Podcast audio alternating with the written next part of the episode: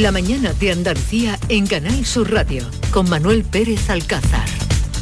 Andalucía son las 9 de la mañana, sintonizan la mañana de Andalucía, Canal Sur Radio. Francisco Ramón, buenos días. Muy buenos días, pues finalmente el viento ha impedido, el viento en altura para ser más exactos, ha impedido el lanzamiento del Miura 1 desde el centro de experimentación del Arenosillo en Huelva. Ese despegue estaba inicialmente previsto a las seis y media de la mañana y primero tuvo que retrasarse por el comportamiento extraño de la carga de oxígeno líquido que lleva la aeronave. Finalmente, como explica el ingeniero de sistemas de la empresa PLD Space, Roberto Palacios, ha tenido que suspenderse. No tenemos las mejores noticias puesto que no tenemos luz verde para el lanzamiento.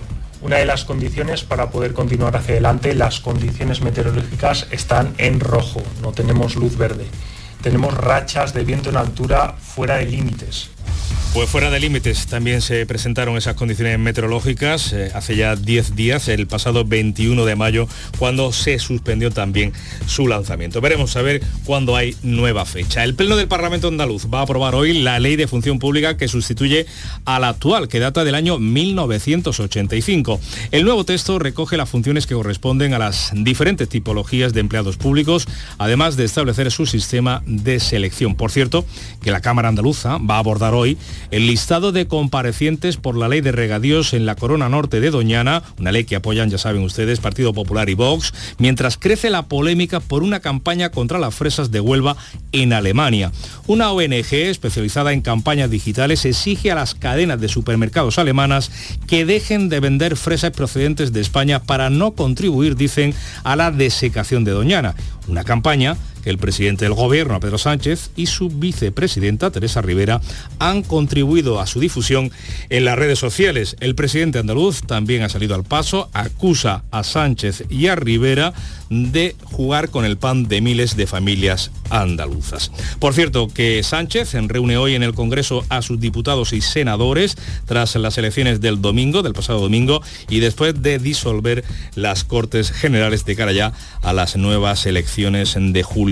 Agricultores del Bajo Guadalquivir se van a manifestar en Sevilla para reivindicar esta mañana a las administraciones central y a la Junta de Andalucía ayudas para paliar las pérdidas por la sequía y el aumento de los costes de producción y con motivo del Día Mundial sin Tabaco, la Asociación Española contra el Cáncer aborda hoy la situación actual sobre el consumo de esa sustancia y sus nuevos eh, derivados. Y todo el deporte andaluz está pendiente hoy del Sevilla, que juega su séptima final de la Europa League. El conjunto andaluz, andaluz se va a medir a la Roma de Muriño en Budapest, donde estará arropado por más de 13.000 aficionados sevillistas. Manolo. Gracias, Paco. Pues eh, de estos asuntos que nos apunta Paco y de lo que teníamos pendiente vamos a seguir hablando. Ahora os preguntaré por esa campaña que desde Alemania se ha lanzado en contra de la fresa onubense y de la que se han hecho eco el presidente del gobierno y su vicepresidenta Rivera. Pero decía, quería hablar de Ciudadanos que ayer confirmaba que no concurrirá a las elecciones generales, no va a haber papeleta naranja el próximo 23 de julio. Dicen que no es la desaparición del partido, sino una pausa para rearmarse. Parece que la principal eh, hacedora de esta decisión ha sido la propia Inés Arrimadas, que por otro lado era la única cabeza de cartel eh, posible que tenía la formación a estas alturas y después de lo que pasó el pasado domingo, pero sí que ha habido malestar y hemos podido leer algunas reacciones, entre otros del que fuera portavoz en el Congreso en Mundo Val, que dice sentir mucha vergüenza. ¿Qué pasa con Ciudadanos? ¿Qué pasa con 300.000 votos que quedan en el aire a los que ya le ha abierto la puerta a Núñez Feijo? Alberto. Hombre, si esto no es la desaparición de Ciudadanos, la verdad es que se le parece mucho. Yo creo que esto es la, firma de la esquela de un partido que no ha sabido gestionar mm, en modo alguno el apoyo que los españoles eh, le, dieron. O sea, un partido que supo crecer y una vez que consiguió el éxito no supo qué hacer con él. Esto es muy típico también, eh, en, sobre todo en quienes carecen de, talento, no saber, no saber administrar eh, el éxito, ¿no? Se puede morir de éxito y el caso de Ciudadanos es palmario, ¿no? Eh, ha gestionado muy mal todo en todos los sentidos. Y lo que ha pasado en estas elecciones, que ha quedado a cero, bueno, tiene algún representante en algún municipio por ahí, pero prácticamente a cero en toda España después de venir de gobernar. Eh, en algunas en, algunas eh, comunidades autónomas y en, bastantes municipios de estar por lo menos en alianza de gobierno o con PP o con, o con PSOE eh, demuestra que todo este movimiento que se produjo contra el, bipartidismo empieza a flaquear. El primero en caer ha sido Ciudadanos. en estas elecciones también hemos visto cómo la caída de Podemos es cada vez más acentuada. Ahora trata de eh, sobrevivir con el proyecto Yolanda Díaz de sumar. Vox es el único partido que se mantiene por ahora, también es, también el que llegó más tarde a ese movimiento y esto tiene una tendencia clara al bipartidismo que en el caso de los 300.000 votos de Ciudadanos en mi opinión, beneficia al PP. Por eso Feijo ha ido de manera inmediata a, tratar de atrapar esos votos como, como sea. este es el parte ya, Ya hizo guiños, ¿no? Con fichajes como el de Garicano. Eh, Javier, veremos a ver arrimadas también ahora. Veremos a ver arrimadas, sí, porque, porque claro, si no concurre a las listas, ahora mismo era la portavoz en el Congreso, pues queda fuera de la carrera política. Decía que ya, ya hizo guiños con fichajes como el de Garicano. En cualquier caso, Javier, eh, ese proceso de centrifugación en la derecha parece que ahora hay una recentralización en torno a una, nueva concentración del voto en el centro derecha en torno al Partido Popular, también sigue Vox con fuerza. ¿Puede pasar algo similar en la izquierda, aunque solo sea por necesidad? ¿O lo ves tú complicado que el proyecto Sumar de Yolanda Díaz consiga ese efecto pegamento? Vamos a verlo, vamos a verlo. Aún tiene que recordemos que fue el, propio Pedro Sánchez también el que alentó la candidatura de, Yolanda Díaz y ahora parece que, quiere cortarle el paso con esta convocatoria de, elecciones anticipadas. Y en el caso de, Ciudadanos, pues eh, tenemos el caso de Algeciras, no se ha presentado, no, no cojo una candidatura de, Ciudadanos, tenía dos concejales en coalición con, el PP en el anterior mandato municipal, decidieron no presentarse y esos votos han ido directamente a manos del Partido Popular de José Ignacio Landaluce, que ha pasado de 13, de tener una mayoría minoritaria en el Ayuntamiento de Algeciras, a tener 16. Y evidentemente se ha llevado los 3.000, 3.000 y pico de votos de Ciudadanos, se lo ha llevado a, su buchaca. Eh, es curioso lo, de lo, que le ocurre a estos partidos, lo comentaba Alberto, ¿no? de, de partidos que lo tuvieron todo o casi todo, ¿no? Recordemos que las encuestas en las épocas del PP de Pablo Casado, el, Ciudadanos de Albert Rivera, en eh, las encuestas estaban por encima de las expectativas de voto del Partido Popular, ¿no? Y en el caso de Andalucía, acordados de que le, pasó al Partido Andalucista un partido instrumental, partido de gobierno junto con, el PSOE, y acabó desapareciendo. Le pasó a la izquierda unida también de, Diego Valderas, que se mantiene zozobrando, pero en fin, no, es ni sombra de de lo que fue entonces pactó con el, con el, con el, con el PSOE de Susana Díaz y, también naufragó, y le pasó a, Ciudadanos de, Juan Marín, ¿no? Primero un acuerdo extra, fuera, fuera del gobierno, pero primero un acuerdo con, Susana Díaz, después un acuerdo con, con Juanma Moreno, y también acabó desapareciendo. Con lo cual, la impresión que da que más allá del bipartidismo en este país, existe, existe poca vida. Comentaba Alberto, Vox es el último partido en llegar a este, a este escenario como partido que rompe ese, esa dinámica no bipartidista. Vamos a ver hasta dónde llega y si, si puede consolidarse dentro de su espectro político. Pero me llama la atención muchísimo de lo que está ocurriendo en los últimos años con, esas fuerzas. Hablabas tú de supervivencia en la izquierda. Fíjate, fíjate qué dato, Javier. En las elecciones del domingo de los partidos a la izquierda del PSOE, Izquierda Unida logró 802 concejales, adelante 8, Podemos 25. En cualquier caso, eh, no sé si el efecto abrazo del oso de los partidos eh, minoritarios que sirven de bisagra a esos partidos mayoritarios como PP y PSOE para obtener gobiernos, ese abrazo del oso es lo que les aboca a su muerte, extinción o desaparición a medio largo plazo. Pero por otro lado, si no existieran, mm, también se dificulta la posibilidad de gobernar, salvo que sea con mayorías absolutas. África. Sí, pero en cualquier caso, eh, volviendo a lo de Ciudadanos, que es lo que, lo que nos ocupaba, eh, hay que, tiene muchas aristas, no es simplemente un partido bisagra o le, ha pasado lo que le pueda pasar a Izquierda Unida o a otro. Eh, en el caso de Ciudadanos ha habido errores de bulto.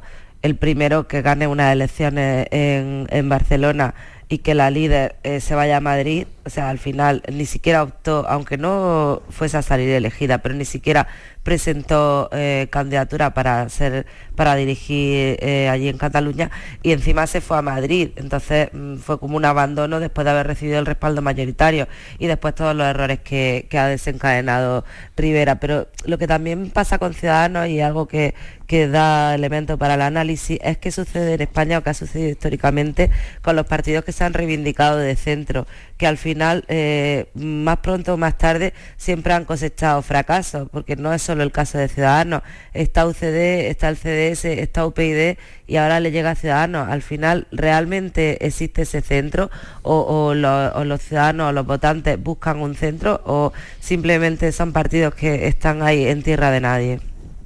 Yo es que sinceramente creo que el centro en España está en el eh, históricamente, eh, al menos en, la al menos no, en la democracia, ha estado en el PSOE y en el PP. Creo que ahí ha estado el centro. Lo que pasa es que eh, ambos partidos habían habían, eh, digamos, fagocitado eh, parte también del extremismo de sus eh, mm, mm, posiciones, ¿no? Pues en el caso del PP tenía dentro a, la, derecha más extrema y en el caso del PSOE durante muchos años en los que anulaba al, Partido Comunista también, ¿no? pero que el, centro está ahí, oscilando hacia un lado o hacia otro. Y, la, mm, digamos, la fortuna de los partidos de centro en España es em, mala porque ya está ocupado el sitio. En política los sitios que tienen fortuna son los que no están ocupados. Eh, y, eso fue lo que se produjo, creo yo, en, eh, durante la irrupción a partir del 15M de los nuevos partidos que rompían el bipartidismo. Y el éxito de Ciudadanos es que ambos partidos dejaron de ocupar el centro y se, eh, se extremaron, tanto el PSOE como el PP. Luego tuvieron que volver a ocupar el centro y se rompieron por sus extremos. En fin, ha sido un, un movimiento político en España muy interesante para analizar con el paso del tiempo, porque cuando estás encima de la ola no, ve, no se ve con suficiente perspectiva. Eh, y que al final ha durado un periodo mm, bastante más corto de lo que podríamos mm, pensar, o por lo menos así lo veo yo, porque sinceramente yo no le veo futuro tampoco a muy largo plazo a los extremos. Eh, otro asunto que quería comentaros, poner sobre la mesa, eh, ayer se confirmaba la salida, al menos momentánea, del número 3 del Partido Socialista en Andalucía, de Noel López. Eh, informábamos la semana pasada que esa investigación judicial que se mantiene en eh, la provincia de Granada por su posible implicación en el caso del secuestro de una concejal socialista en Maracena le ha llevado a tomar esta decisión para no salpicar a su partido, ha dicho el propio López en una nota. Eh, no sé en qué situación creéis que queda el Partido Socialista después de, esta información, después de los resultados electorales del domingo para afrontar una inmediata campaña electoral. África, empiezo contigo. Bueno, pues yo creo que era lo coherente. Lo que no era coherente es que lo hayan mantenido hasta ayer. O sea, eh, cuando saltó lo de Mojácar, y, se apuntó al PSOE, aunque ahora después también se ha visto que el PP eh, también estaba implicado. Yo ya hablé aquí de que Mojácar y Carbonera, y ahora ha salido también Carbonera, son dos poblaciones eh, que siempre han sido polémicas en cuanto al voto y que arrastran desde hace muchas elecciones eh, situaciones irregulares en cuanto a las votaciones y al voto por correo. Pero bueno, ¿qué pasó en Mojácar? Que se le apartó a las dos personas que estaban eh, supuestamente implicadas directamente desde el minuto cero y además se actuó con muchísima contundencia. Lo que no tiene sentido es que en Maracena no se hubiese actuado con la misma contundencia. Vale que ocupaba un cargo en la ejecutiva mucho más alto, pero al final tienes que aplicar el mismo rasero si de verdad quieres tener credibilidad en cuanto a transparencia y en cuanto a apartar cualquier circunstancia que, que sea anómala.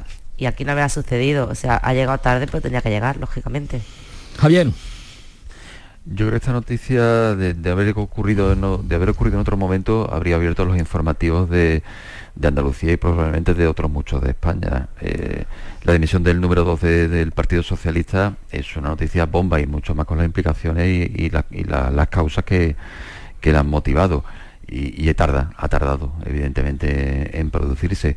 En todo el caso este es tan, tan sumamente rocambolesco y, visto desde la distancia, uno acaba de comprender un secuestro, un señor que es número dos de un partido socialista, el marido de una alcaldesa, pero claro, de, la política local tiene, tiene a veces estas, estas derivadas tan, tan impensables que dice, bueno, ha acabado, ha acabado en esto, ¿no? Y, desde luego si, si no hubiese habido unas elecciones generales, eh, perdón, una, sí, una, unas elecciones municipales como las que ha habido y, una decisión como la del gobierno de, la decisión de Pedro Sánchez de convocar elecciones generales, la noticia de la dimisión de, de, este señor habría ocupado la, cabecera de muchísimos informativos. Sin embargo, ha quedado como tercero, cuarto, quinto asunto en, en, todos los periódicos. Y de hecho estamos hablando de la tertulia ya prácticamente cuando estamos terminándola, ¿no?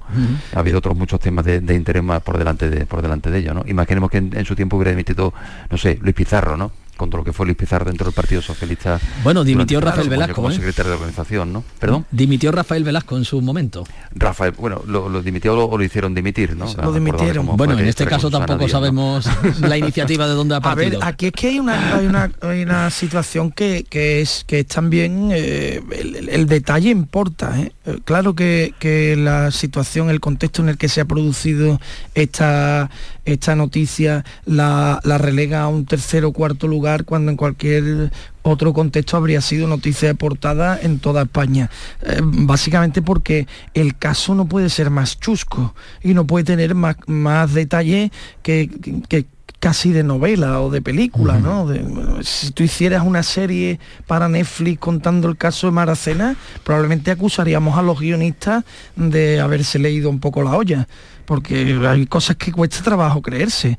Eh, pero eh, ha ocurrido en un contexto en el que han pasado demasiadas cosas. ¿Y por qué Noel López no se va antes? ¿O no lo hacen irse, no le hacen irse antes? Pues por una cuestión que es mm, durísima, pero es que era el coordinador de la campaña. No podía irse porque tenía todos los interventores, secretarios, todas las mesas de Andalucía habían pasado por él. ¿Cómo se organizaba el PSOE de repente, tres días antes de unas elecciones, eh, con todo eso? ¿no? ¿Que ¿A quién le daba los trastos? Eh, pues claro, pues al final todo esto se paga, porque eh, em, tú tienes que primar la orgánica del partido a los intereses generales.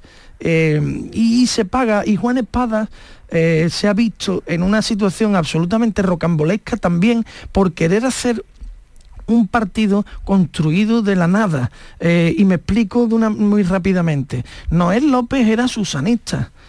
Y Juan Espadas lo integró como número 3, no número 2, la número 2 es Ángeles Ferri, eh, eh, como número 3 del partido, lo integró eh, con, ese espíritu de conciliación que él pensaba que le iba a ayudar a cohesionar un partido que, que no tenía en modo alguno controlado y que sigue sin tener controlado. Y en mi opinión, esto no tiene más salida que la marcha también de Juan Espadas porque nunca el PSOE ha tenido menos poder en Andalucía que bajo su mandato, nunca. ¿eh? Con independencia de los casos que han salido, que hayan salido de, votos, de compra de votos y del caso de, Maracena. La gestión de Juan Espadas en el PSOE en sí misma ¿eh? es mala y ha perdido Sevilla que sí, que el ruido nacional, como decía el propio Antonio Muñoz, pero él se fue del Ayuntamiento de Sevilla, no olvidemos esto, se fue estando eh, manejando la ciudad con serenidad y con solvencia y estando bien reconocido por los sevillanos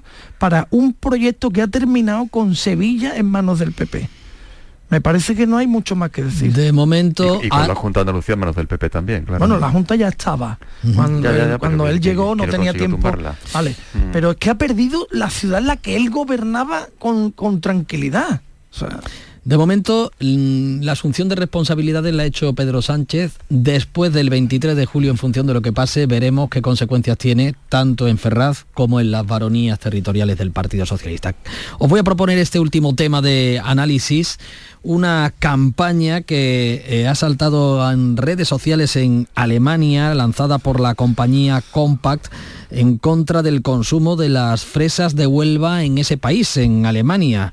Eh, sugieren desde esta eh, asociación, desde Compact, que los alemanes dejen de comprar en los supermercados donde se ofrezcan los productos andaluces, precisamente para no contribuir, dicen, a la desecación del parque de Doñana. Con esta campaña en la mano, el presidente del gobierno Pedro Sánchez y su vicepresidenta Teresa Rivera se han hecho eco en sus redes sociales, han dado altavoz a esta campaña contra la fresa de Huelva y también ha tenido respuesta por parte del presidente de la Junta que lamenta lo que considera manipulación del gobierno y arremeter contra el pan de miles de familias. Con el consejero eh, de Medio Ambiente, Economía Azul y Sostenibilidad ha estado hace unos minutos Jorge González. Jorge, buenos días. Manolo. ¿Qué, tal, Manolo? Muy buenos ¿Se ha, referido a esto Fernández Pacheco, me imagino? Sí, se ha referido porque le hemos preguntado. Eh, estamos aquí, hemos estado con el consejero que estaba en la presentación de unas jornadas internacionales llamadas Restauración Ecológica y Vías de Transporte, aquí en la isla de la Cartuja, en el edificio Expo. Y antes de comenzar esa presentación, que iba a protagonizar él, pues nos ha atendido a los medios de comunicación y a las preguntas de Canal Sur eh, al respecto, pues sí ha, contestado. Ah, bueno, ha abundado un poco en lo que decía el presidente de la Junta hablando de manipulación. Fernández Pacheco nos ha dicho que bueno, se trata de una absoluta irresponsabilidad por parte del Gobierno de España y de una traición al pueblo de Huelva, ha dicho. Eh, dice que Sánchez ha mm, dicho que da credibilidad a una serie de bulos, ha calificado de bulos que perjudican directamente a los agricultores unubenses a sabiendas de que eh, la propuesta de ley, el proyecto de ley del Gobierno de la Junta no ataca a Doñana ni a su acuífero. Ah, ha repetido muchas veces esta, esta idea. Le preocupa a Fernández Pacheco la actitud del colectivo alemán, que bueno, de alguna manera boicotea la importación de fresas, y le preocupa, dice todavía más, la actitud del presidente, de Pedro Sánchez, que eh, en vez de ponerse el lado eh, a defender eh, a los agricultores, a Doñana, pues se ha puesto al lado de los que en principio están en contra. ¿no? dice que muchas familias, miles de familias onubenses que dependen de la agricultura y que con ellas no se puede jugar. Al final se ha convertido de alguna manera en un asunto político y en un cruce de acusaciones entre gobierno andaluz y gobierno central y el consejero que ha hablado bueno, bastante en clave política, en clave casi de campaña, de una campaña que eh, no hemos tenido tiempo ni siquiera de abandonar después de las municipales del domingo, pues ha cargado duramente contra el gobierno de la nación y contra la figura de Pedro Sánchez en este asunto. Gracias, Jorge. Pues eh, bueno, veremos qué repercusión pueda tener en todo este asunto, un asunto que parecía un scoop que salía de Alemania, pero que bueno, eh, cobra dimensión en el momento que el presidente del gobierno le da mm, repercusión en redes sociales. La campaña contra la ley de regadíos de Doñana, muy buen rédito al PSOE no le ha dado en los eh, ayuntamientos de la Corona Norte de, que no se quieren enterar, ¿eh? No se quieren enterar. Lo de Pedro Sánchez es un disparate. Pero ¿cómo vas a ir tú en contra de los intereses de, tu país? ¿Cómo, Tú puedes luego tener tu opinión, trabajarla en el terreno, pero eh, ante una campaña que se promueve desde Alemania, como el contra productores andaluces, españoles, como el presidente del gobierno de España puede mm, ponerse del lado de, los que están en contra de los suyos. Es que a mí me parece una cosa tan disparatada que, me cuesta trabajo hasta hacer análisis. África, ¿cómo lo ves? Bueno, eh, había escuchado que en el resumen que ha hecho el compañero hablaba de que, de que el consejero Ramón Fernández Pacheco eh, pues, tenía preocupación respecto a, Alemania y es que claro, sobre todo para los que somos de Almería, esto no nos suena nuevo.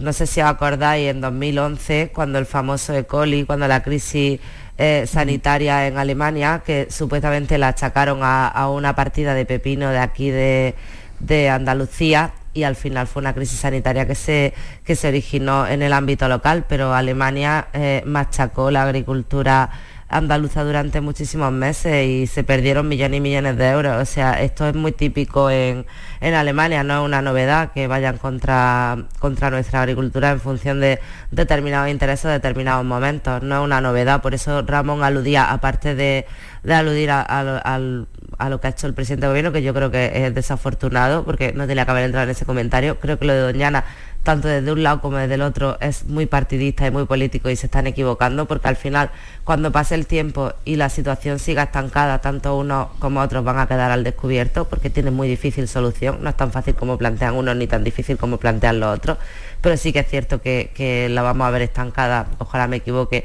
durante mucho tiempo. Entonces, al margen de eso, yo creo que Alemania no, tiene nunca problemas ni dudas en, machacar nuestro, nuestro sistema productivo cuando le conviene o cuando lo necesita. Y esto es un ejemplo más, ya lo sufrimos mucho en aquel año y generó muchísimas pérdidas de miles de millones de euros para las empresas tanto de Almería como de la costa de Granada e incluso Málaga, Frunet, que era una de las empresas que más se vio afectada. Chaparro. No, eh, os decía que que mirar como el ministro de, Agricultura, Luis Planas, andaluz, persona sensata, que, conoce bien esa tierra, pues no, se ha hecho eco de, esa campaña de esos medios alemanes, ¿no? Son, cíclicos. Esto, eh, esas campañas por parte de determinadas organizaciones, tanto en Alemania como en Holanda, son cíclicas, tanto sea contra el pepino almeriense, el pimiento, el tomate o los frutos rojos de, de Huelva. Y muchas veces pues no nos preguntamos quiénes están detrás de, esas campañas, ¿no? Porque en ocasiones descubrimos que hay intereses de, empresas agrícolas eh, foráneas que son las que justamente impulsan ese tipo de, campañas y, por cierto, eh, empresas que son las que más eh, impulsan el uso de, fitosanitarios, ¿no? Tan, tan demonizados por, parte de algunos sectores, ¿no? Y me parece un error graso que el presidente Sánchez y la vicepresidenta se pronuncien en, en ese sentido y, dando eco a, campañas que únicamente juegan en contra de los intereses de, los agricultores de los agricultores de, Huelva o de, Almería, de Granada o, de Málaga. Por otra parte, ya convenimos que el, todo el ruido, todo lo que pasó con, el tema de los regadíos en Doñana, solamente iba a ser aprovechado con aparte de determinadas circunstancias que, que, pasaron, pero evidentemente fuera de nuestra frontera iba a ser aprovechado justamente para lo que estamos viendo ahora, ¿no? para poner el foco y poner una cruz, una cruz roja sobre todo lo que venga de, Huelva. Y que está la campaña fresera en, en pleno auge ahora, claro que sí. Bueno, pues hemos intentado hablar con las patronales del sector, con Freshuelva, con Interfresa. Tienen reuniones esta mañana. En cuanto que tengamos alguna valoración se la ofreceremos.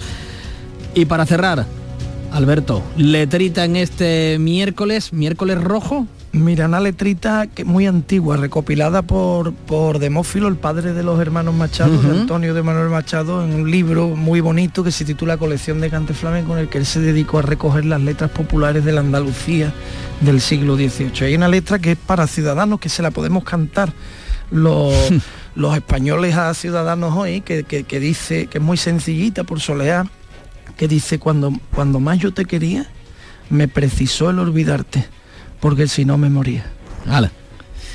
Bueno, pues yo decía, miércoles rojo, os invito a Budapest, si queréis os venís con nosotros, vamos a estar allí enseguida, vamos a apoyar al Sevilla en esa final de la Europa League. García Reyes Alberto, eh, Mateo África, Chaparro Javier, gracias por habernos acompañado. Un abrazo, buenos días. Un buen día a los tres. Buen día. Hasta pronto.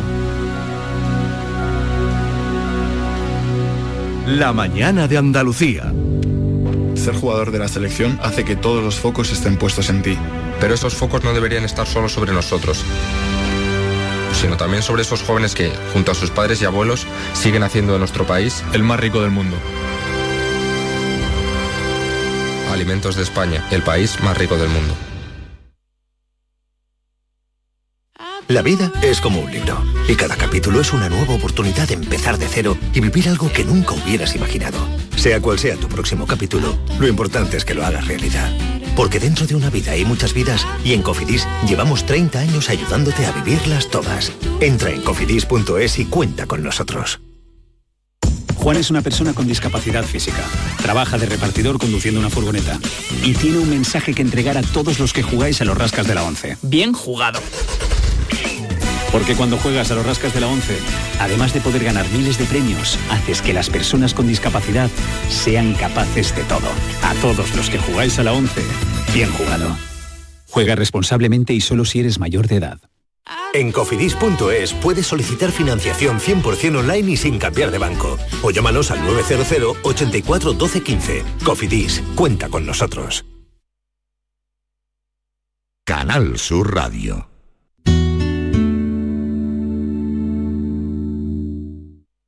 ¿Te imaginas un mundo sin música? ¿Y un océano sin peces? No pasemos del sonido al silencio. Ven a conocer al Acuario de Sevilla una especie amenazada, el pez guitarra. Descúbrelo en acuariosevilla.es. Atención Sevilla. El mundo del automóvil en Sevilla tiene nombre propio. Grupo Berrocar. Más de 30 años en el sector. Un gran stock de turismos y furgonetas en alquiler y un amplio abanico de vehículos en venta con una de las mejores garantías. Búscanos en grupoberrocar.com y en nuestros puntos de venta y alquiler en Sevilla y provincia. Grupo Berrocar. Tu confianza, nuestro motor. ¿Todo pintura se traslada? ¿A tu casa? ¿Cómo lo oyes? Coge tu cita en la web todopintura.es y nos pondremos en contacto contigo para mandarte a uno de nuestros técnicos. Te asesoraremos en colores, materiales, cantidades y todo lo que necesites, además de enviártelo a tu domicilio. Consulta condiciones en todopintura.es. Reserva tu cita y nos trasladaremos a tu casa. Cantando bajo la lluvia, el gran clásico de Broadway llega al Cartuja Center. No te pierdas la comedia musical más aclamada de la historia con sus increíbles coreografías, un decorado de película y lluvia real en el escenario. Del 15 al 18 de junio. Entradas en el corte inglés y cantando bajo la lluvia.es. Los fines de semana nos despertamos en los mejores rincones de Andalucía. Para que conozcas su historia, su cultura, sus curiosidades, sus leyendas. Te invitamos a conocer una Andalucía llena de talento, hermosa, fascinante y única. Andalucía nuestra. Los sábados y domingos desde las 7 de la mañana en Canal Sur Radio con Charo Jiménez. Más Andalucía. Más Canal Sur Radio.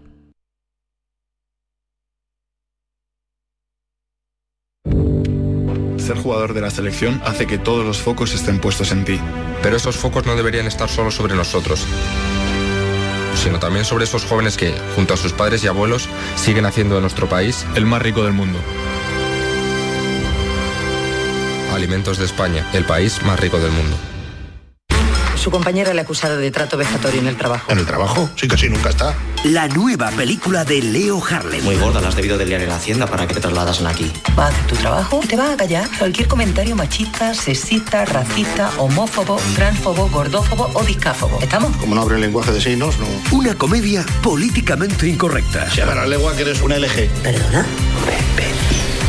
HDMI. Como Dios manda. 2 de junio, sala en cines. No sé cómo no nos hemos extinguido todavía. No hay nada como enfrentarse a la realidad para descubrir que a veces las cosas no son como decían. En el programa del Yuyu aseguran que se ha caído un mito. Así que esta rendición incondicional de doña Marí Kondo, que con tres niños recoge espaná, es una victoria moral para muchos de nosotros. Un programa donde vemos pasar la vida poniendo la mejor cara. Yo no te digo nada, Maricondo, si además de tres niños tiene que llevar para adelante tres programas de radio, dos espectáculos y mil cosas más. A ver si el que tiene que escribir libros sobre esto soy yo y no me había dado cuenta. El programa del Yuyu, gente genuinamente original, de lunes a jueves a las 10 de la noche. Más Andalucía.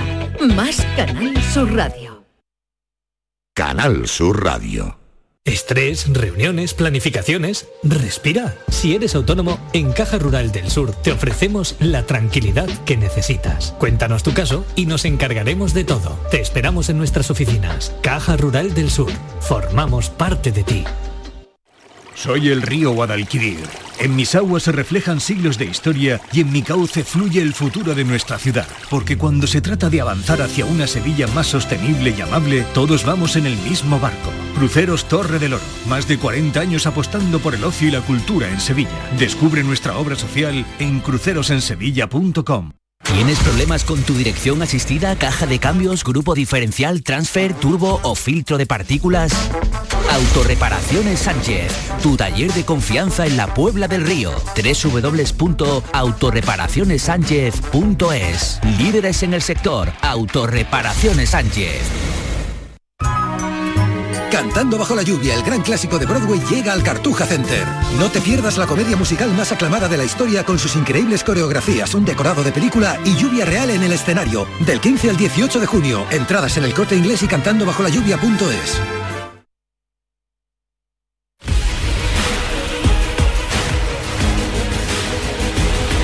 La mañana de Andalucía.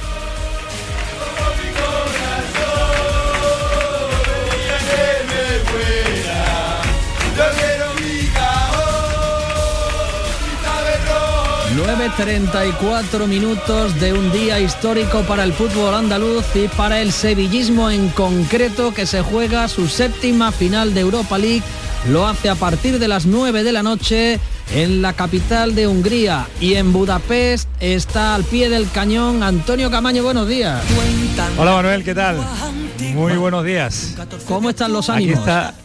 Bueno, pues los ánimos están en reposo porque la noche ha sido larga. De los primeros de la avanzadilla inicial de los aficionados del Sevilla, que tuvimos la oportunidad de sí anoche estar ah, con muchos de ellos en eh, los diversas programación de esta casa, pero la ciudad eh, recupera su normalidad o vive su normalidad de un día cualquiera para los eh, habitantes de Budapest. Lo que pasa es que los aficionados del Sevilla, muchos de ellos descansando de una noche intensa y sobre todo recuperándose o intentar ganar fuerza, mejor dicho, de cara a lo que está por venir. Porque a partir del mediodía 12 abren la zona de fans que es cuando va a tomar ya eh, colorido sevillista parte de la ciudad, la zona de, de PES, que es donde está la zona de los fans del, del Sevilla. En Budas iba a estar la de Roma. Nosotros, lógicamente, vamos a estar con lo que nos toca, que es en la zona de PES, con eh, la zona de aficionados, la fanzón, los conciertos, los juegos todo lo que está destinado para los aficionados del, del, Sevilla. Por eso te decía que tienen que recuperarse de la jornada de transporte muchos de ellos.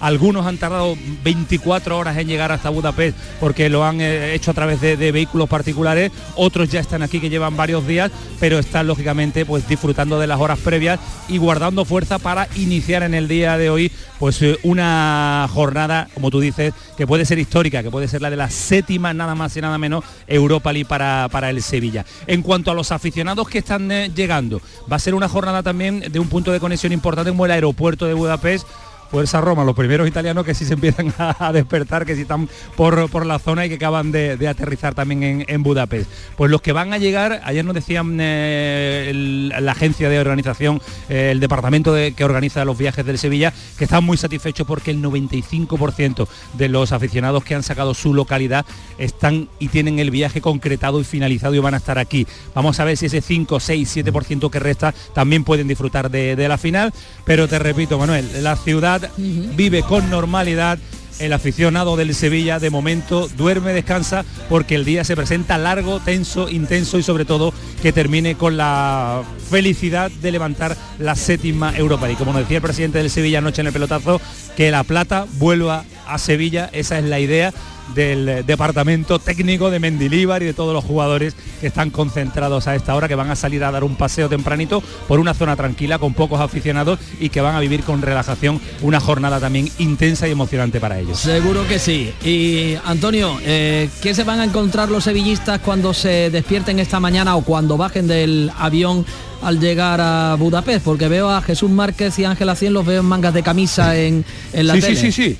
Bueno, se van a encontrar un, una temperatura parecida a nuestra Andalucía, se van a encontrar una temperatura espectacular con el sol ya afuera, con eh, en torno a 22 grados, dicen que las temperaturas máximas que vamos a tener a lo largo de hoy hablan de 27, 28 grados, es verdad que cuando cae, cuando cae la noche, como nos pasa también a nosotros eh, en, en, Andalucía, pues refresca algo, pero la jornada se presenta con una temperatura muy agradable para disfrutarla y para, como dices tú, eh, marcar en mangas de camisa. Esa es la indumentaria correcta y perfecta para disfrutar de, de, este día y el colorido rojo y el colorido blanco que se van a fundir y que va a ser el habitual en esta zona que vamos a nosotros a disfrutarla durante todo el día y se la vamos a hacer llegar a todos los andaluces. Pues habrá que llevar entonces la bufanda en la mano, no podremos eh, lucirla al cuello, la camiseta en la mano, la camiseta blanca corta de manga corta y afinar y la sudaderita por si acaso. Afinar la garganta y a guardarla, conservarla que te queda mucho por delante. Antonio, mucha suerte, ánimo a todos los que estáis allí y, y energía para, para, las 9 de la noche.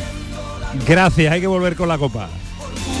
Del fútbol de nuestra ciudad, y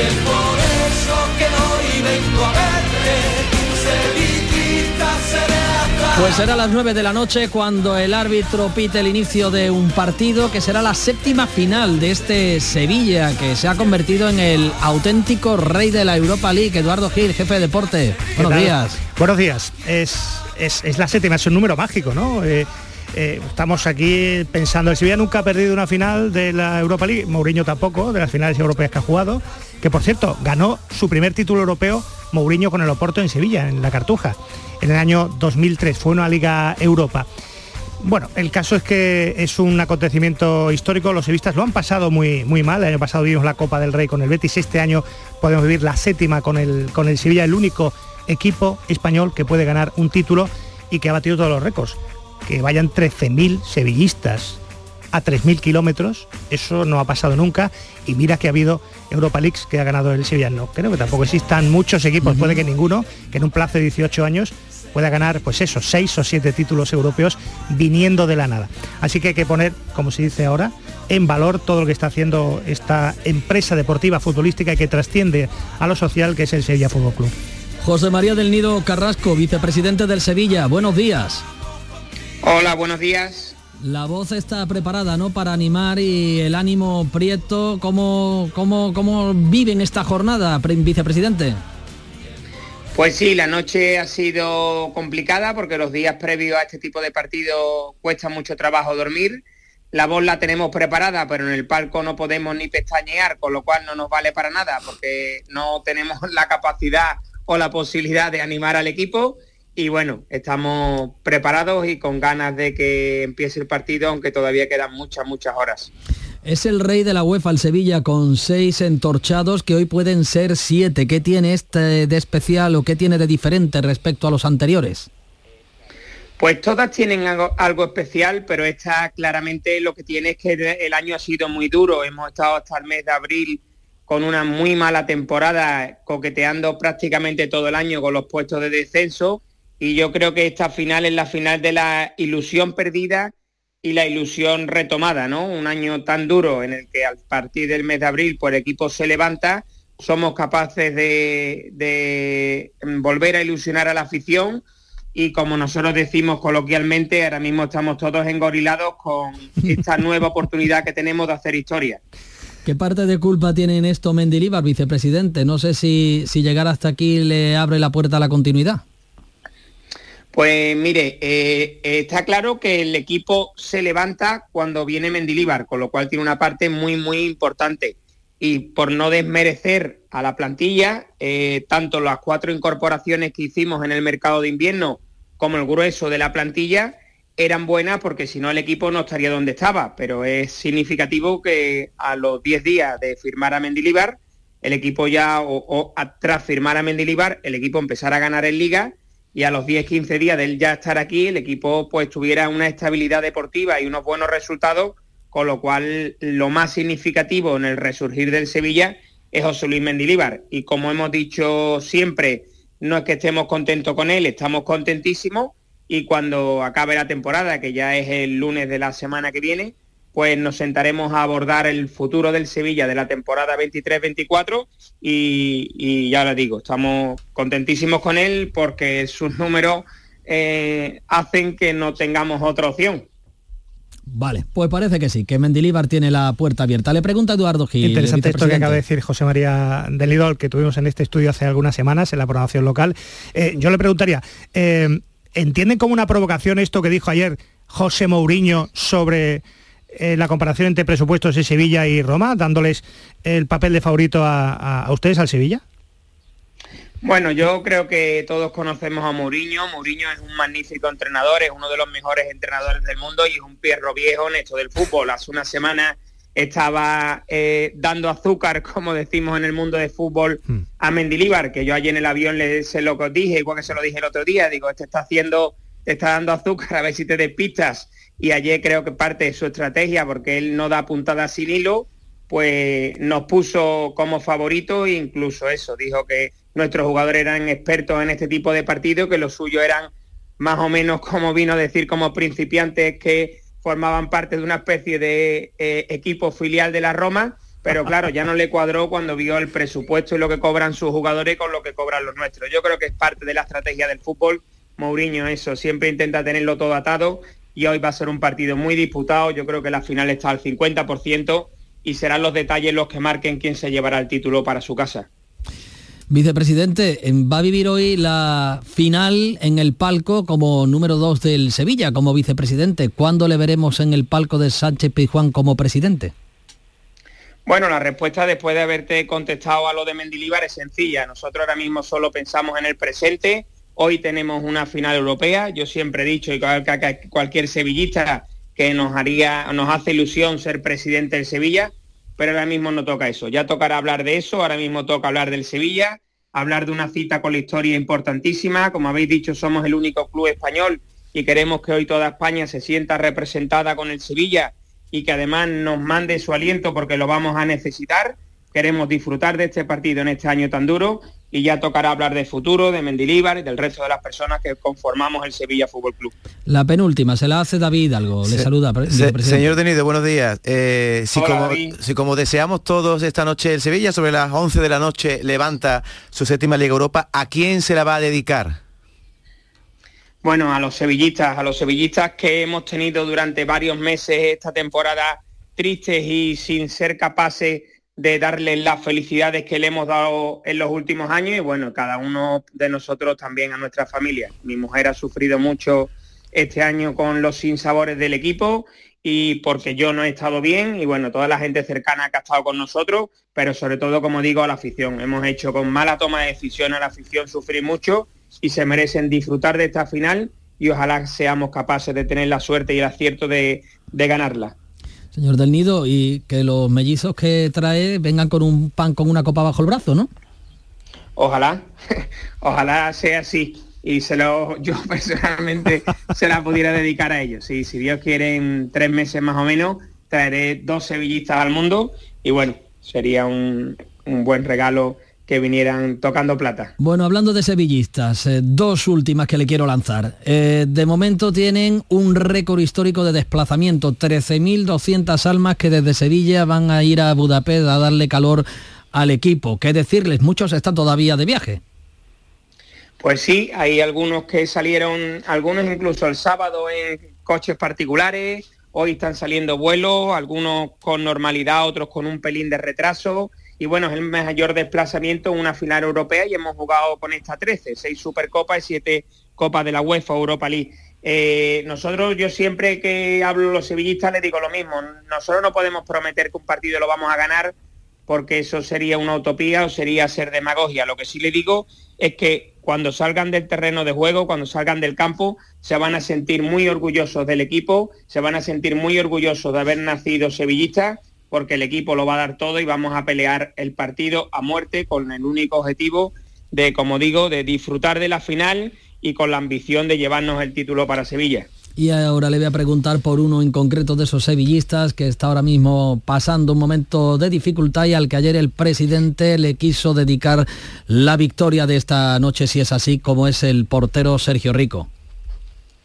Sí, nosotros son dos motivos más para pelear la final. Sergio, que es un chico de la casa, de nuestra cantera, al que tenemos un cariño pues súper especial, lo hemos visto crecer y desde aquí solo puedo mandarle ánimo a él y a la familia. Será otro de los motivos por los que disputaremos la final. Y bueno, y recientemente, ayer lo comunicó, Nema, Neman Yagudel ha perdido a su hija, su mujer estaba embarazada de casi seis meses. Y bueno, son dos motivos más que debes de hacer que el vestuario se una y tanto por Sergio como por Nema, aparte por todos los motivos que sabemos, pelearemos la copa para intentar dedicársela también a ellos y, como digo, y muchísima fuerza a Sergio, estamos todos con el cuerpo cortado, como se suele decir, y esperemos que salga bien y que tenga una pronta y buena recuperación. Señor del Nido, un resultado. Que gane el Sevilla en el minuto que sea, de, la forma que sea y jugando al fútbol como sea cualquiera en el que gane el Sevilla. De, de, penalti mejor ni hablamos, ¿no? Esperemos que no, porque ya si en vez de durante el partido tienen que ser 120 minutos, pues habrá mayor sufrimiento en el parco y después las rondas de penalti al final son una lotería e igual se pasa muy mal. Pero bueno, estaremos preparados para lo que venga y Dios quiera, dentro de la dificultad, porque la Roma es un grandísimo equipo, que seamos capaces de, por lo que digo, en este año tan duro, de, llevarnos un título para Sevilla y, y dedicar a todos los españoles a los que representamos hoy en esta final. Sabemos que se ha desplazado el presidente de la Junta. ¿Sabe si hay alguna otra autoridad del Estado en el palco esta noche? Sí, está Luis Rubiales, el presidente de la Federación, está el alcalde saliente de Sevilla y el que y el entrante, están José Luis Sanz y Antonio Muñoz. Eh, mm, ahora mismo así de memoria, bueno, viene gente de la Liga, viene Víctor Martín, de la Junta Presidencia, eh, viene eh, Jorge Paradela, consejero de la Junta, vienen unos cuantos, pero bueno, sí yo creo que lo más significativo es lo que, lo que te acabo de comentar. José María del Nido Carrasco, todo nuestro apoyo, Andalucía entera está empujando para que el Sevilla se traiga la séptima. Muchísimas gracias, vamos a necesitar el apoyo y como digo, lucharemos para que todos los andaluces se sientan orgullosos del Sevilla Fútbol Club. Mucha suerte, vicepresidente, un abrazo. Muchas gracias, un abrazo fuerte en lo deportivo, en lo deportivo que esperamos, que habrá alguna sorpresa, alguna novedad. Bueno, parece que Badé eh, va a poder jugar a pesar de que ayer era, era duda. Y, bueno, solo, solo contarte ya que, esta casa, Canal Sur Radio, la va a liar, la está liando desde ayer con estos cuatro enviados especiales con el dispositivo en la capital de, Hungría y que hoy de nuevo eh, la programación local se hace deportiva, se hace desde allí con Manolo Martín a partir de la, de la una, estaremos en toda eh, regaremos toda la programación de, Canal Sur Radio y por supuesto desde las 7 y cuarto, la gran jugada especial de la séptima, con Jesús Márquez, Antonio Baño, Manuel Martín, todo el equipo de enviados especiales y los comentaristas, dos que consiguieron las dos primeras eh, UEFAs con el Sevilla, de Juan de Ramos, Marcos y Antonio Álvarez, Paco Cepeda, Enrique García, Javier Pardo, Luis Alberto Gutiérrez al arbitraje, así que no va a faltar nadie. Bueno, a las 7 y cuarto dices que arrancáis y si hay fiesta, ¿hasta cuándo? Eh, lo mismo cuando yo llegue aquí, ¿no? Mañana a, las 4 y media de la mañana. No tenemos hora de finalización, algo extraño en la programación radiofónica, pero no hay hora de programación por si las moscas. Apunta que la cosa puede, puede prolongarse porque, bueno, porque luego empezará el regreso de los aficionados cuyos viajes esperamos y deseamos que sean, que sean buenos. Eduardo, buen trabajo y un resultado. Se va a sufrir se va a sufrir, pero... ¿Pero por qué? Se va a ganar. Porque, eh, porque, así, porque así sabe mejor. ¿Mourinho va a poner el autobús de la Roma debajo de la portería? Porque así sabe mejor. Yo mm, preveo un partido parecido al de la Juventus de Turín, con muchos quebrados de cabeza, con eh, la Roma mm, dando, dando por saco, eh, deportivamente hablando, quizá poniéndose por delante, pero el Sevilla renaciendo y, ¿por qué no? Si es necesario llegar a la prórroga para ganar la séptima, sea. esta, mañana leí un titular en un periódico que decía el, el, Sevilla es el equipo que mejor renace. Yo recuerdo de las seis anteriores, la más plácida que tuvo el Sevilla fue con el Middlesbrough, la primera, que ganó 4-0, el resto ha sufrido en todas. ¿eh?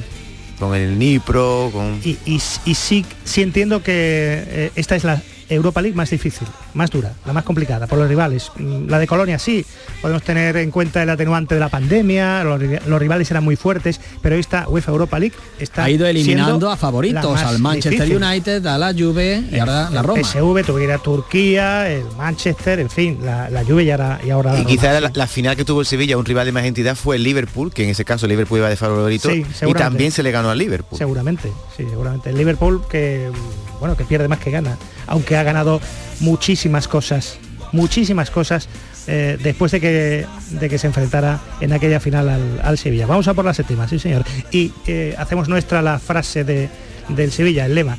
Nadie la quiere más que nosotros. Ahí está la. Pues con el Sevilla estaremos. La intensidad de los enviados especiales en Budapest que se comen el micrófono. Gracias Edu, buen trabajo. Te vamos a escuchar. Maite Chacón, buenos días. ¿Qué tal? ¿Cómo estáis? Ahí apoyando a pues, Sevilla, pues Maite. Qué bien, a tope, a tope. No, que estoy pensando, David y Manuel, que es también la ocasión en la que más se está jugando el Sevilla, ¿no? Claro, porque le, abre la puerta a estar en Champions League o a quedar después de, fuera de, competición después de, una competición en la liga. Ten en cuenta que todos los años anteriores que el Sevilla ha jugado final siempre ha estado bien posicionado en la parte alta de la tabla para jugar. Y este año no. Y este año no. Por tanto, si hoy perdiera la final, se quedaría fuera de toda competición y europea. Sin embargo, si gana, se salva la temporada. Claro, hombre, iría a la Liga de Campeones. salva con, con, nota, sobresaliente, ¿eh? no digo matrícula, pero sobresaliente. No, se lo he dicho ya del nido, pero digo, si va usted a tener dos gemelos, uno se tenía que llamar Mendy y otro Líbar. Mendy Líbar, está bien traído, está bien traído. Bueno, que nos vais a contar a partir de las 10? Muy breve. Pues mira, a partir de las 10 vamos a hablar, no sé si viste ayer la noticia de los creadores de la inteligencia artificial advierten por carta que esta tecnología pone en peligro la extinción de la humanidad, ¿le has visto? ¿Has Sí, visto sí, la lo he leído. tan, tan Lo que agradable pasa que me y tan da, me da optimista? grima a mí el tema de la inteligencia artificial. sí. Pues nosotros vamos a hablar de amor. Pues me parece ¿Qué te parece? mucho mejor que la inteligencia artificial. Pues ya está. Porque ya que se va a acabar el mundo, vamos a querernos enamorarnos. Exactamente. Hoy vamos a hablar de flechazos. ¿Sabes que Garbiñe Muguruza se, va- se ha casado con un admirador? Ella iba, estaba en, en Nueva York para competir en el US Open, iba caminando tranquilamente, paseando por Central Park, cuando un chico le dijo, buena suerte eh, para el partido. Ella se volvió, lo vio, ¡ah! flechazo. Vaya. Y vamos a hablar de los flechazos. Vamos, que se ha es- casado con él otro día. Se ha casado, que se ha Pero, casado con pero un admirador. contadme que yo de esto no entiendo. Me han dicho que el admirador, pues el hombre es modelo y además, Sí, y, feo ade- no y es, además no tiene, la, ca- tiene cartera repleta. También, pero en ese momento ella Pero no, uno, lo, no lo sabía. oye, uno cuando tiene un flechazo por la calle no se fija en la cartera. No, no. Bueno, eso pero en la cartera no, pero en la fachada de la- Eso del edificio sí, el ¿no? muchacho mono era, mono es. Entonces vamos a hablar si efectivamente existe el amor a primera vista o lo que sentimos a primera vista no se puede llamar amor. Se puede sentir ese impulso, además a través de las redes. ¿Cómo conoció a su pareja? Es- de eso vamos a hablar en el 670 940 200. Esperamos ya sus mensajes. Venga, os escucho a partir de las 10 hablando del amor, de los flechazos y de cómo conocieron los oyentes a sus parejas. Son las 9.55 minutos y ahora lo que llega el momento es de escuchar a Antonio García Barbeito que hoy en sus perversos reflexiona sobre el adelanto electoral. Antonio, buenos días.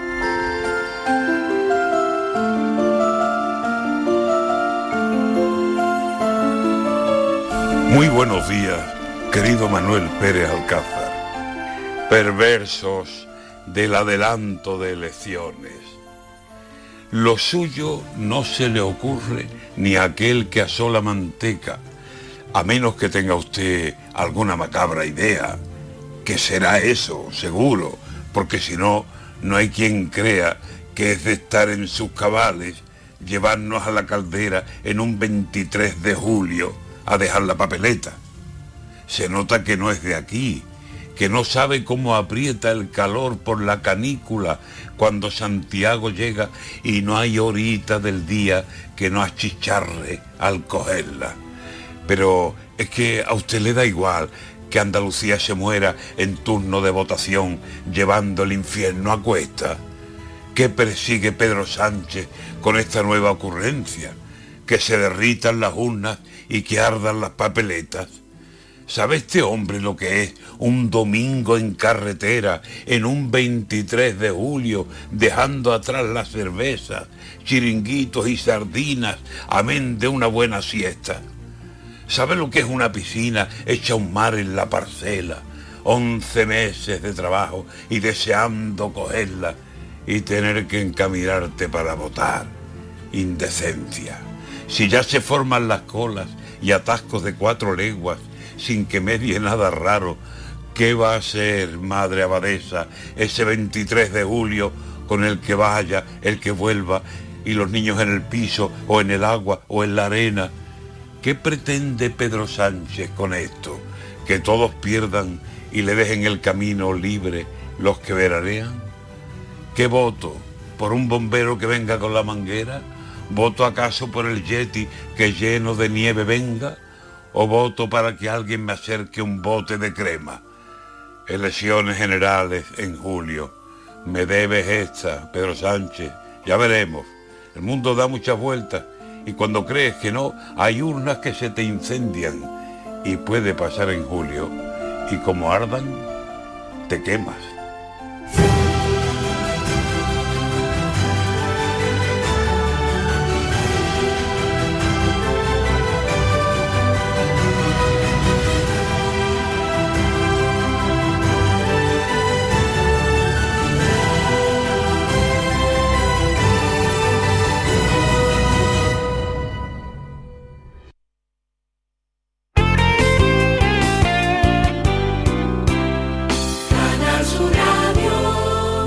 Ex verano, hoy te digo adiós. Un verano nuevo me ronda el corazón. Le digo adiós sin pena.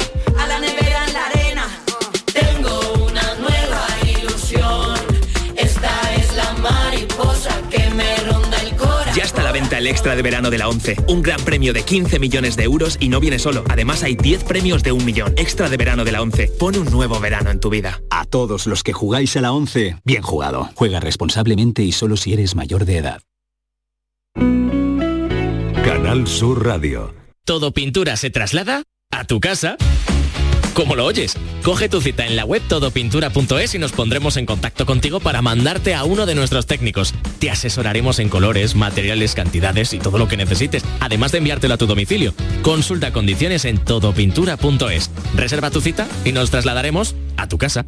Los guerrilleros, tapicería y colchonería en Utrera, a precios de fábrica. Cheslong de 3 metros con asientos extraíbles, cabezales reclinables, canapé, dos puff, cojines decorativos de regalo y telas antimanchas a elegir. Antes 899 euros y ahora solo 499 euros. Sí, sí, has escuchado bien, 499 euros. Y por un euro más televisor LED de 32 pulgadas de regalo. Estamos en Utrera, carretera Carmona número 15 en Utrera, Sevilla. Entregas en 48 horas. Cantando bajo la lluvia, el gran clásico de Broadway llega al Cartuja Center. No te pierdas la comedia musical más aclamada de la historia con sus increíbles coreografías, un decorado de película y lluvia real en el escenario. Del 15 al 18 de junio. Entradas en el corte inglés y cantando bajo la lluvia.es. Van a dar las 10 de la mañana y Automóviles Berrocar abre sus puertas, deseándoles que tengan un feliz día. Automóviles Berrocar, tu confianza, nuestro motor.